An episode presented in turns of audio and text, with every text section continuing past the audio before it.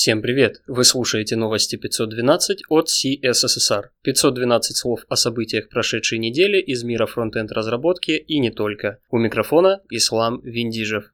Одной из главных новостей этой недели стала попытка блокировки мессенджера Telegram. 16 апреля Роскомнадзор потребовал от операторов связи прекратить доступ к серверам мессенджера. Позднее в реестр запрещенных сайтов попали несколько сотен тысяч IP-адресов облачного сервиса Amazon, который Telegram начал использовать для обхода блокировок. На 22 апреля количество заблокированных адресов превысило 19 миллионов. Среди них оказались подсети Google, Microsoft, популярного хостинга DigitalOcean. На данный момент ведомству не удалось полностью заблокировать Telegram, однако запреты привели к нестабильной работе многих других сервисов, включая корпоративный мессенджер Slack, систему тайм-трекинга Toggle, менеджер задач Trello.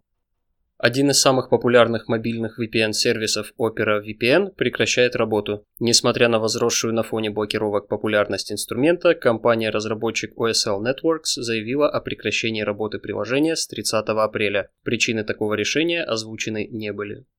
Компания Amazon выпустила легкий браузер для OS Android под названием Internet.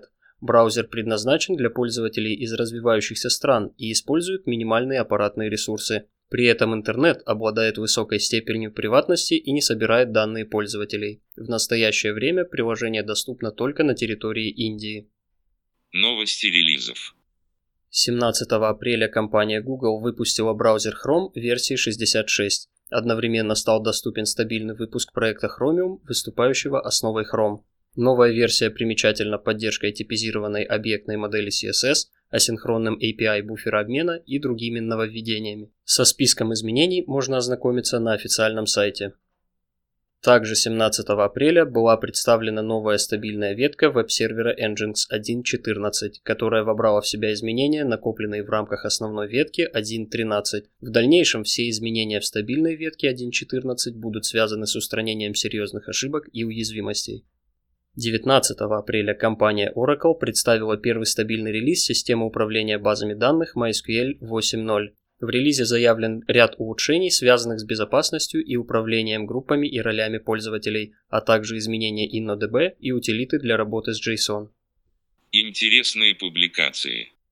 На YouTube-канале Google Chrome Developers появился обзор возможностей Chrome DevTools в Chrome 66. Новый DevTools предлагает рендеринг HTML во вкладке Preview, авторегулировку зума в режиме устройства, а также форматирование текста во вкладках Preview и Response. Инженер компании Google Мальт Ульп поделился опытом и мыслями о разработке больших JavaScript-приложений в своей статье на Medium. Автор размышляет об использовании фреймворков, рассказывает о способах разделения кода и других аспектах разработки крупных JavaScript-проектов. Красимир Цонев выпустил книгу о паттернах, которые чаще всего применяются в разработке React-приложений. В книге описываются техники работы с данными, композиции, управления зависимостями и многое другое.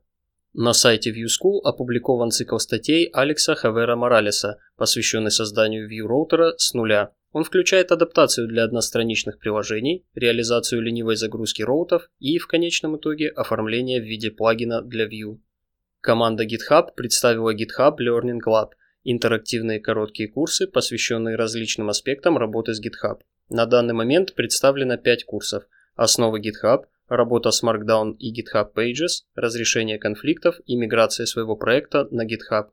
Ссылки на инфоповоды и сопутствующие публикации ищите в описании выпуска. С вами был Ислам Виндижев. До встречи через неделю.